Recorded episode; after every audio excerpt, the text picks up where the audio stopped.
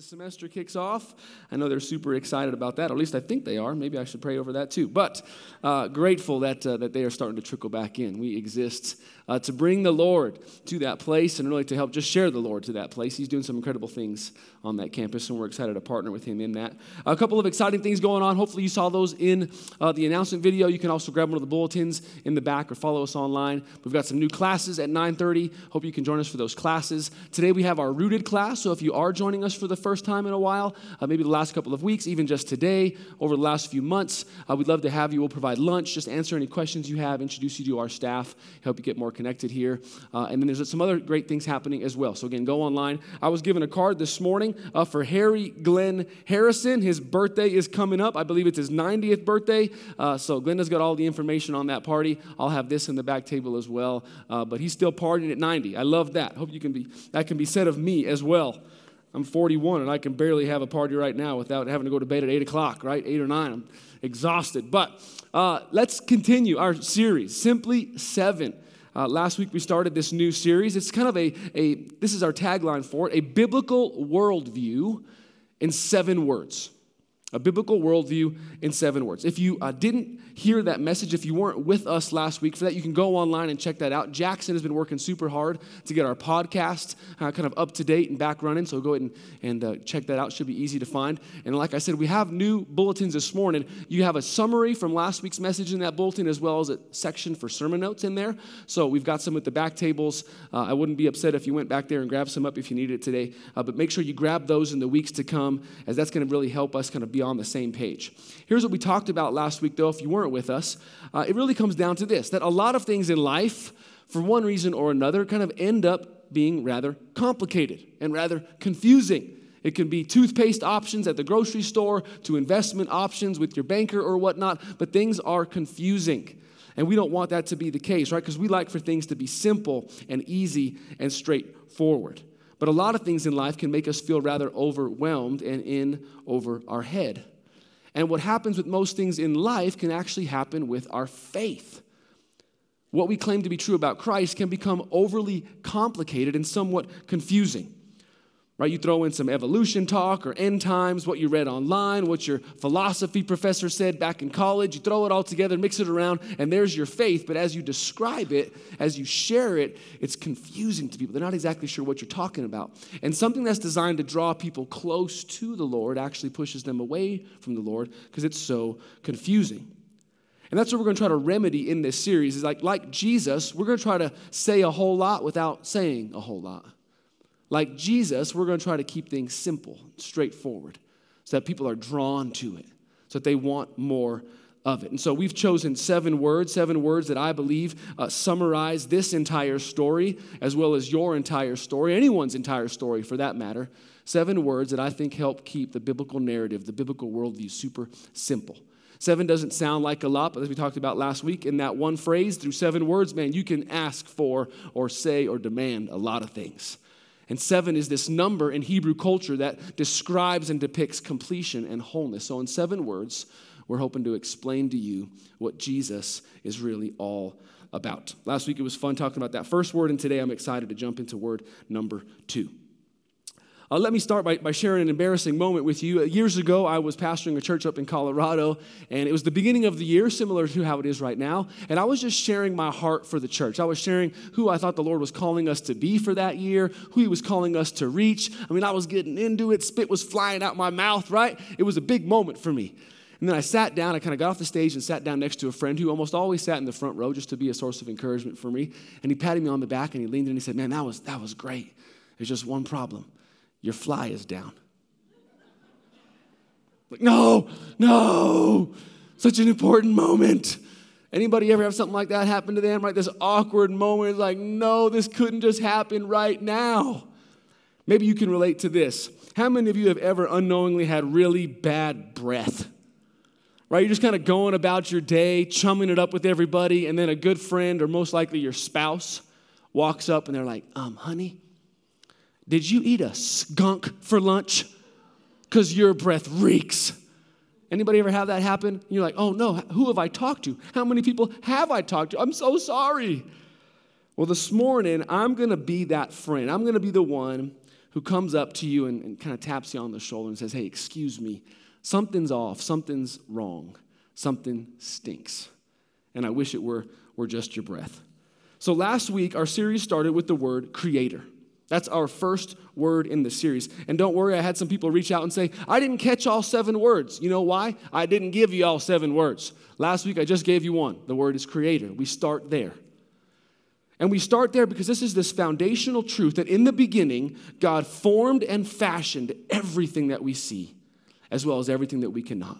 The world is here not because of some giant cosmic accident, not because random cells positively mutated, you know, mutated over the course of billions and billions of years. The earth is here because there is a God, a creator God, a designer, a painter, a sculptor, if you will, who made it. The Bible says that creation, all the earth, was just like this canvas. Remember the phrase, the Hebrew phrase? Tohu vabohu. It was void, it was empty, it was blank, there was nothingness to it. And this doesn't become something beautiful by chance, by accident. It takes a creator, it takes a painter, a sculptor, right? An artisan. And that's who God is. He is our artisan. He came in and he took that which was tohu vabohu and he made it something beautiful. And after God put the finishing touches on his creation, scripture says that he kind of put his hands behind his back and kicked his feet up and just said, Oh, that is good. That is so good. And if you are a musician or an artist, you know that feeling, do you not? You've been working on a project for months and months and months, like writing a song or working on a poem or, or painting something, and it just isn't what you want it to be. It's, it's not quite complete yet. And other people are probably telling you, man, that sounds great or that looks awesome. But you, as the artisan, you know, no, nah, it's not there yet. And so you'll work on it and you'll work on it, and you'll tinker and you'll tinker. you just keep messing around with it until it's good in your eyes. So the last couple of weeks, I've been doing a little painting myself. This is a little something I made. You can't see it in the back, which is probably good. Don't get too close. It's not that good. But I know this comes as a surprise to you that I have this skill. I'm not just a pretty face, okay? I'm not even that. But I tinkered with this all week. And, and Becca would tell me, you know, as she would see me painting it in the, in the living room there, like, hey, it looks great. But I just knew it wasn't, it wasn't right yet. And so I just would kept working. I'd brush my teeth, looking at it, right? Eating my cereal, putting a little more mark on it. But then there came a point, as the creator of it, as the artisan, where it was so good. It was exactly what I wanted it to be. That's how it is for the Lord. That's how it is with this entire world. God sat back and then he, he worked so hard on it. And then on the seventh day, he's like, man, that is so good. That's exactly what I want. It's not good enough. It's not good for now. That is as good as it gets. So that's the end of Genesis chapter 2, the canvas of creation, if you will. It went from nothing to something incredible, something beautiful. Why? By chance? By accident? Because monkeys are highly developed and turned into humans? No, it's here because God wanted it to be here. It's here because there's a creator who made it. And I want you to try to imagine this world right here. I want you to try to imagine this beautiful creation, end of Genesis chapter 2, a world without sickness or decay, a world without racism or prejudice. There's no storms, right? There's no hurt. There's no angst, anger, apathy, none of those things. Can you imagine a world where none of those things are present? A perfect world. Anybody, can you imagine that? No. We can't. Why? Because it's the opposite of what our world is like. We can't imagine a world like that because our world is nothing like that. And today we're going to figure out why that happened. Like what happened there what the cause of that was. See, something happens, Genesis chapter 2, it's beautiful and it's good, and then something happens, Genesis chapter 3, and it's contaminated. Something happens to this beautiful creation, this beautiful canvas. And so we're going to talk about that today together. The word, our second word, if you're kind of keeping notes here, is curse. Curse is going to be this word that we're going to use that summarizes the contamination and the pollution, if you will, that falls into this beautiful creation. It's in Genesis chapter 3, beginning in verse 1. Let's read that together. It says this Now the serpent was more crafty than any of the wild animals that the Lord God had made. And he said to the woman, Did God really say you must not eat from any tree in the garden? The woman said to the serpent, We may eat fruit from the trees in the garden, but God did say, You must not eat fruit from the tree that's in the middle of the garden. You must not touch it, or you will die. You will not certainly die, the serpent said to the woman, for God knows that when you eat from it, your eyes will be opened and you will be like God, knowing good and evil. When the woman saw the fruit of the tree was good for food, pleasing to the eye, also desirable for gaining wisdom, she took some and she ate it. She also gave some to her husband who was with her, and he ate it. So here in Genesis 3, we learn why pain and problems and difficult people are a part of our planet, a perpetual part of our planet. Let's look through this text together. I want to go verse by verse and kind of explain what happened here. It begins with this Now the serpent was more crafty than all the other wild animals. And he said to the woman, There was a kindergarten teacher one time who was reading the story of the three little pigs to her class. And she came to that part where the first little pig is buying some hay. And pardon me, sir, the little piggy says to the farmer, May I purchase some hay for my house? And so the teacher asked the class, And do you know what the farmer said? A little boy raised his hand and said, I know, I know. Holy smokes, that pig can talk. Yes, you're right. That's exactly what he probably said because that is crazy town. And a talking serpent was probably crazy town for Eve as well. This probably caught her off guard a tad bit, probably a little strange. But to the original audience, there's an incredible amount of meaning and symbolism associated and connected to this particular character. See, in the ancient world, the serpent is very important. It's a symbol of pagan power and worldly wisdom. Sometimes the serpent is used to depict magic or mystical practices. And so the author of Genesis is trying to say here that in this beautiful creation, something is there, something evil and pagan and worldly has kind of crept in, if you will. There's a character in this story that we hadn't really heard about before. It's the serpent. And the text tells us the serpent was more crafty than all the other animals. And this is not a compliment to the serpent. Like, oh, you're crafty. No, crafty means that he is cunning, meaning he's a trickster, a cheat. He's up to no good. And we know this is true because, unlike the original audience, we have the New Testament. And who do we know the serpent to be? It's Satan, right? This is not just some random guy that came into the party unannounced. This is Satan. This is the epitome of evil. This is the manifestation of evil in Satan himself, and he has manifested himself in the form of this serpent. And he stands there now in direct opposition to God. And he says to the woman, after he slithers up to her, Did God really say you must not eat any tree in the garden? Now, to fully appreciate the question, you have to hear the sarcasm, the cynicism deep within it. It's as if someone is asking you this Are you really going to stay pure or stay a virgin before you get married? That's, that's not how the world works. Or are, are you going to tell the truth even though you don't have to and it won't benefit you? In fact, it's actually going to get you in trouble? I, I would never do that. Or maybe something along the lines of Are you going to apologize for something that you barely had any part in? Really? Can you hear kind of the animosity in that question? It tells us a lot about the serpent's attitude as well as his agenda. Whenever you question somebody in kind of a critical or condescending way, you're up to something, aren't you? You want to prove something. You want to make your point. You want to make them feel like an idiot. You see, Satan isn't looking to learn the truth as if he's genuinely interested in what God has said. He wants to distort the truth so Eve will doubt what God said. So what did God say? Genesis 2:16 tells us, "And the Lord commanded the man, you are free to eat from any tree in the garden, but you, but you must not eat from the tree of the knowledge of good and evil, for when you eat from it, you will certainly die. So God uniquely creates man and woman in his own image to bear his likeness, and he purposefully places them in this beautiful creation to care for it, to tend it, to have authority over it. And he gives them one rule.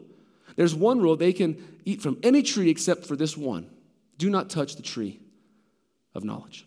Now, we aren't sure why this tree was off limits. Some say it was a bad tree, which I don't, I don't agree with that. Some say it was there to test Adam and Eve, which I kind of agree with that. But I think this one tree comes down to two things timing and trust. This tree is there as a measure of timing and trust right? It's a good tree. There's knowledge, there's understanding, insight. Those are all good, godly things. But it boils down to timing and trust. Will this young couple believe that their creator has their best interest in mind? Will this young couple believe that the God who made them knows what's best for them? And will they wait to take something that he says, no, no, no, no, you can't have that right now? Will they wait on him to give it to them if and when he feels it's appropriate? Or will they take matters into their own hands? Will they go and grab it because they want it? See the struggle that they're in? Will they trust that God knows best? Or will they think that they know best? Will they assume that they know best? So the serpent asks, Did God say you can't eat from any tree?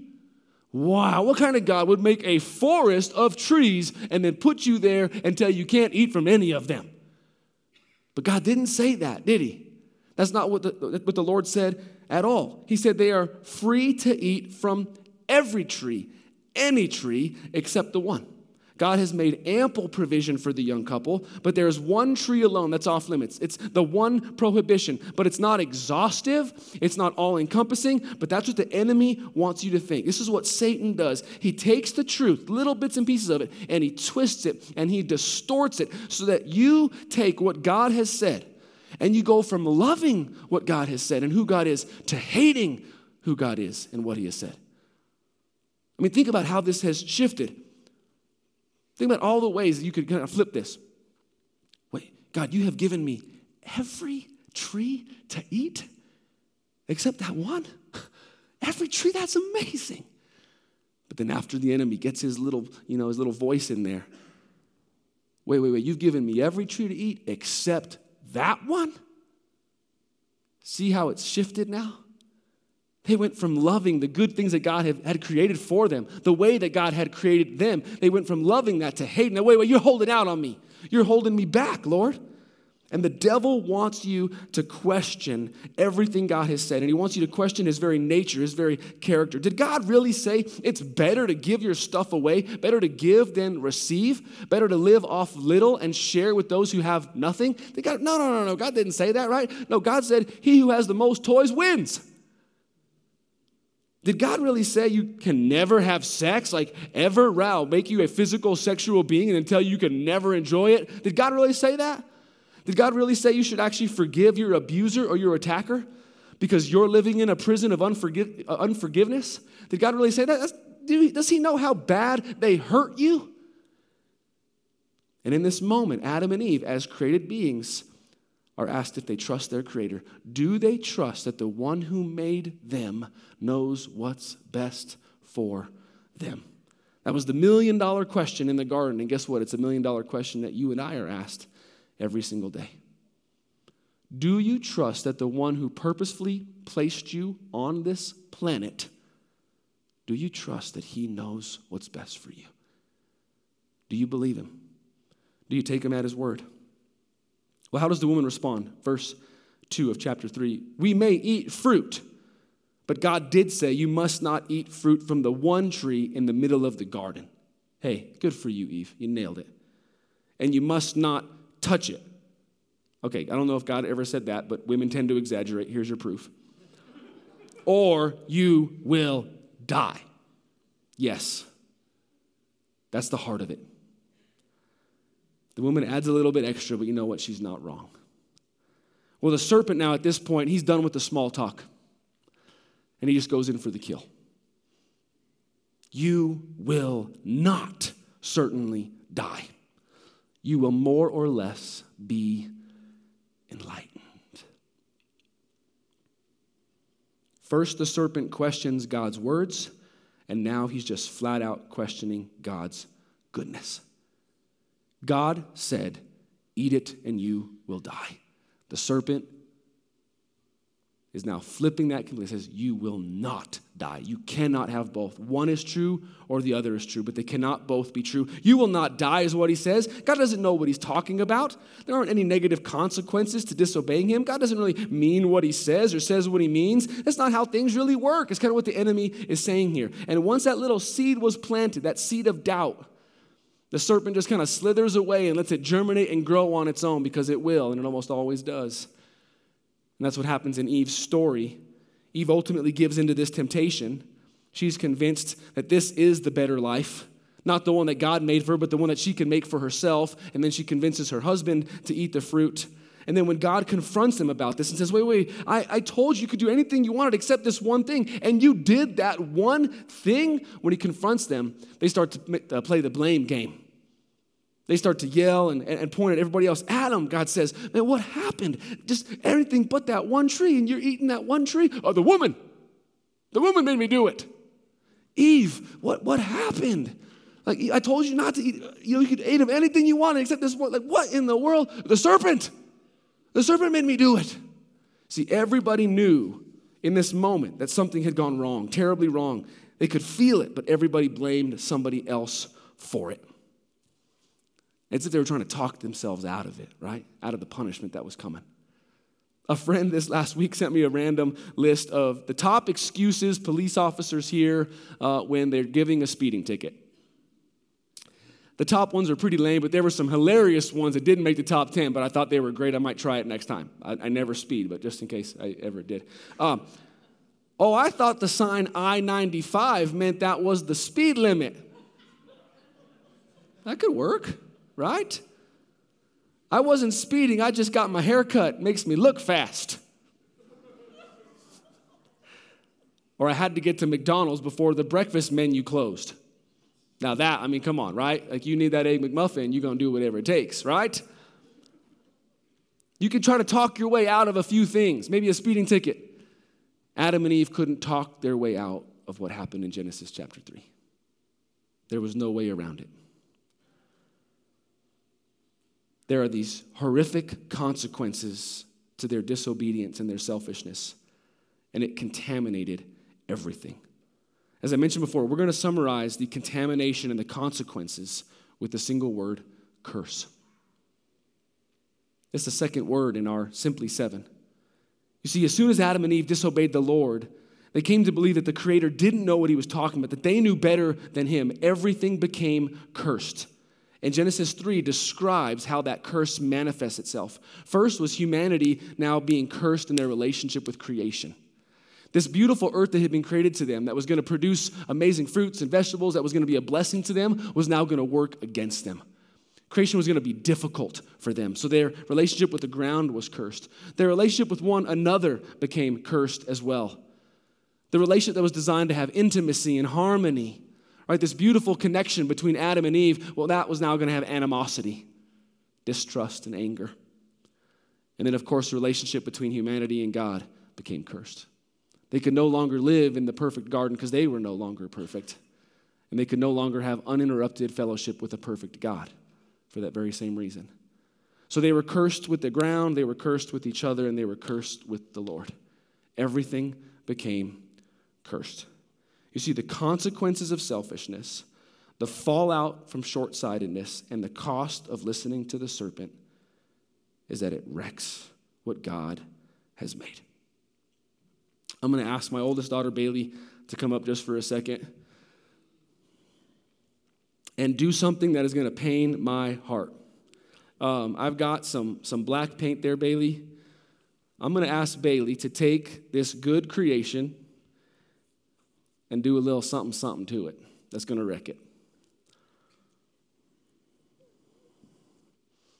Don't get it on your shirt, please, because mom has to wash that.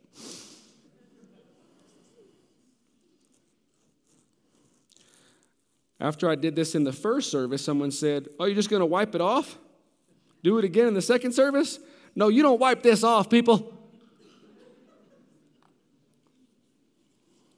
Thank you.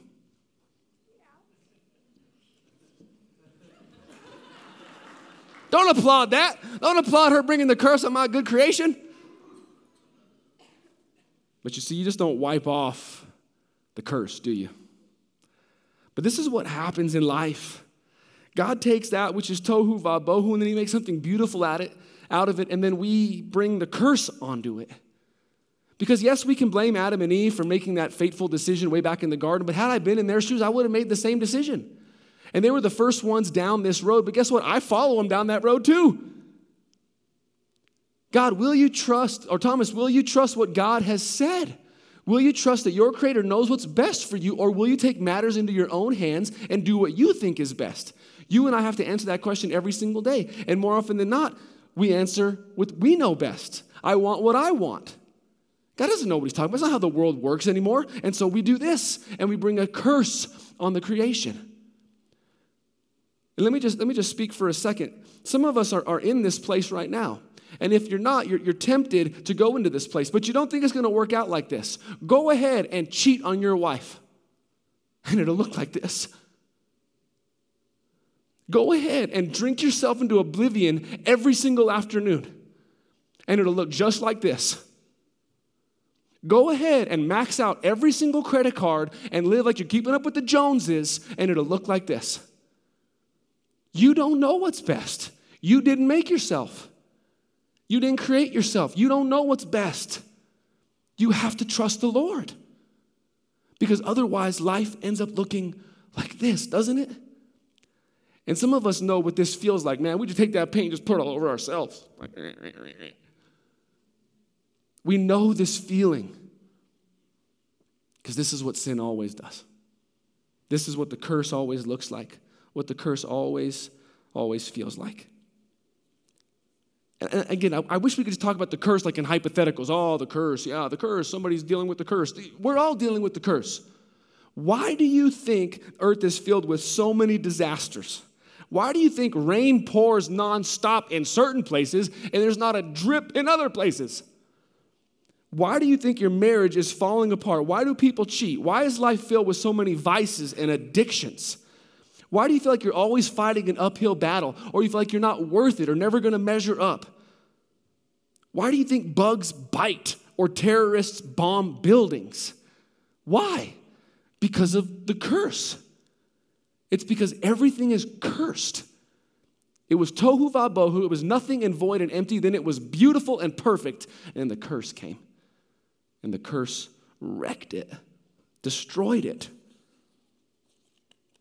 Isaiah 53 6 says it pretty, pretty clearly. All of us, like sheep, we've all strayed away. We've all left God's paths to follow our own. Yeah, Adam and Eve were the first ones down the path, but I followed right behind them. And I almost follow behind them every single day. And this is where that biblical worldview kind of comes into play. If I were to ask you, is humanity generally good, like naturally good, and just kind of does evil things on occasion, or is humanity bad and does good things on occasion? How would you answer? Because a biblical worldview would say, well, I hate to admit it because I'm part of it, but we're bad. My bent is towards this every single time. You leave me alone, and it will be this. You leave me to my own vices, and I will wreck the good thing that God has given me because humanity is bent towards evil. And when we do good things, I think it surprises the Lord like, whoa, that was a good thing. Where'd that come from?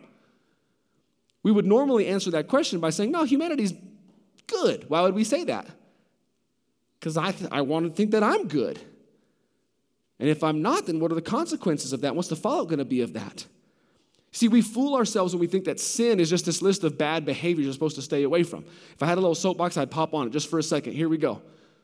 There's an old saying out there that says sin is this don't drink or smoke or chew, and definitely don't date any girls who do. Ever hear that before? I think Las Cruces probably created that saying, right? So sin is just the stuff I don't drink, I don't smoke, I don't, I don't, don't, don't, don't, don't, don't, don't. Sin is so much bigger than that. Sin is this deep seated lie that lives deep in me that I know better than God. That He's not in charge, I'm in charge. Sin is this bent that I have to deny the truth, to twist the truth for my own personal gain. It's this thing that makes me question everything God does and justify everything that I do. Sin is this dynamic. It causes me to use, abuse, and discard every good thing that God has given me. One pastor describes like this Sin is about substitution. I take God's words and I substitute them for the enemy's words. You will die. No, you won't die. Substitution.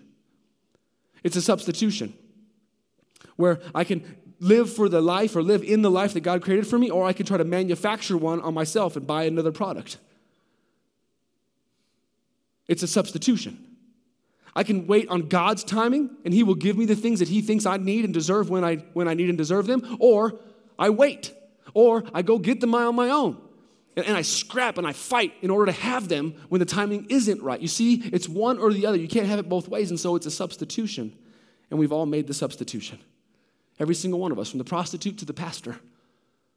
We all do this to God's creation, don't we? We all do this. We're all so guilty of it.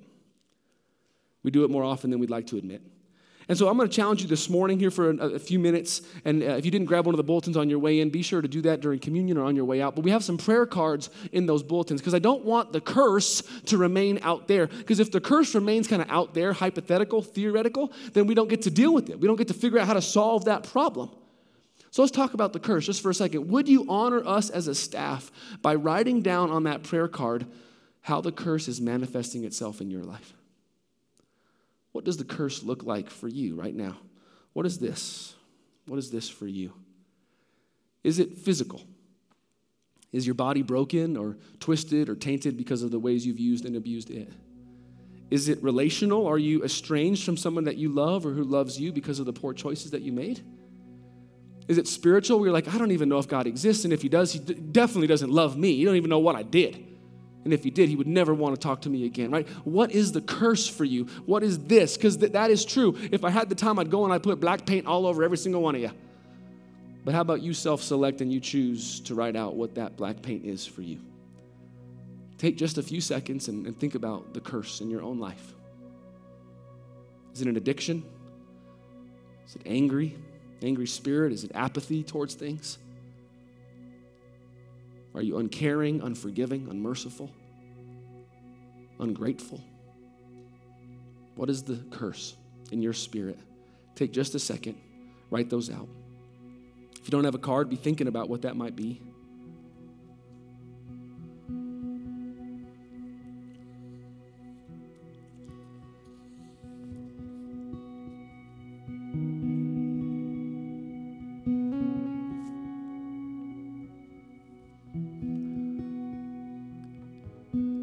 And as you're thinking about how the curse has come and just wrecked things for you, I want to leave you with this idea. I made this painting this past week.